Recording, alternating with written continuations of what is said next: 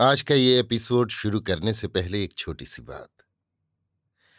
क्या आप भी अपना पॉडकास्ट बनाने की सोच रहे हैं? तो एंकर ट्राई कीजिए। ये पॉडकास्ट बनाने का सबसे आसान तरीका है। नंबर एक, ये फ्री है। नंबर दो, इसमें कई सारे ऐसे टूल्स हैं जो आपको अपने फ़ोन और कंप्यूटर पर रिकॉर्ड और एडिट करने की फैसिलिटी देते हैं। नंबर तीन आप अपने पॉडकास्ट को डिस्ट्रीब्यूट भी कर सकते हैं, जिससे इसे स्पॉटिफाई और दूसरे प्लेटफॉर्म पर सुना जा सके।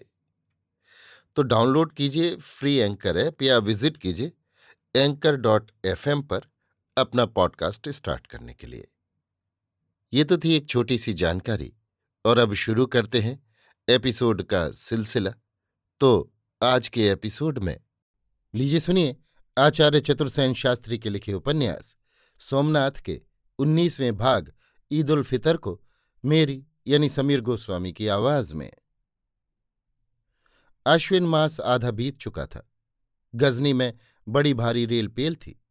मास के प्रारंभ ही से योद्धाओं के दल बादल चारों ओर के पहाड़ी प्रदेशों से गजनी में बढ़े चले आ रहे थे। उनकी आवाजाही, भर्ती और चहल पहल से नगर में बड़ी भीड़ भाड़ और शोरगुल भर गया था। मोहल्ले और बाज़ार तुर्क सिपाहियों तथा तातार के पहाड़ी डाकुओं से पटे पड़े थे। आसपास के इलाकों में से चुने हुए अनुभवी योद्धा, जिन्होंने लगातार सत्रह बार सुल्तान की लगाम के साथ रहकर अपने घोड़ों की टापों से भारत की भूमि तथा वहाँ के आबाल वृद्ध को रौंद डाला था, बड़े ठाठ और उमंग में बढ़िया पोशाक पहने और तांबे के सिक्कों के स्थान पर सोना फेंकते हुए अकड़ते फिर रहे थे। पहाड़ों की विकट गुफाओं के सरदार अपनी अपनी टोलियाँ लिए दनादन गजनी में चले आ रहे थे। लुटेरों की टोलियाँ आनंद से बांसुरी और डफ बजाती और शौर्यपूर्ण भावों से भरे गीत गाती। रणमत्ती ही स्वच्छंद गजनी के बाजारों में घूमती फिरती थीं। बहुत से काबिली लुटेरों और लुच्चों की टोलियाँ गजनी की गलियों में शाम होते ही घूमने लगती थीं, जिनके साथ भड़कीली जनानी पोशाक पहने लड़के नकली बाल लगाए नाचते गाते चलते थे। इनके पाजामों पर तो सुनहरी काम था, परंतु इनके चेहरे पीले और मुरझाए हुए थे। गजनी के सब काफ़ी घरों और जुए के अड्डों में बदमाशों गृहकटों उठाईगीरों चोरों और डाकुओं के साथ साथ इस प्रकार के लड़कों की भी खूब भरमार थी, जिनके साथ सब लोग अत्यंत निर्लजतापूर्ण हँसी मज़ाक एवं अश्लील व्यवहार करते थे। अनेक तुर्क और पठान सरदार इन लड़कों के विशेष प्रेमी थे। वे उन लड़कों को जनानी पोशाक में सजे धजे साथ लेकर बाजारों में सैर करते थे, जिनसे उनके गंदे और घृणित संबंध थे। इसे वे अपनी प्रतिष्ठा और अमीरी का चिन्ह समझते थे। इनमें बहुत से लड़के बचपन में ही हिजड़े बना दिए गए थे और वे अपनी हालत में खुश थे। वे बड़े चाव से जनाने हाव भाव करके लोगों को रिझा रहे थे। संध्या होते ही शहर के बाहर की सफील के पास सैकड़ों गुलाम और हिजड़े तथा लड़के खड़े हो जाते थे। और इसके लिए उन्हें गजनी के सुल्तान को टैक्स देना पड़ता था। शहर के सरदारों, अमीरों और उमराओं के महलों में नाच, रंग और तमाशों की भरमार थी। काफ़ी घरों और नाटक घरों में खचाखच आदमी भरे थे। मस्जिदों, सरायों और बड़े बड़े मकानों ने फौजी छावनियों का रूप धारण कर लिया था।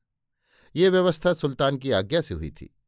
लूट के लालच से किसान और बहुत से आवारागर्द भी वहाँ आ जुटे थे।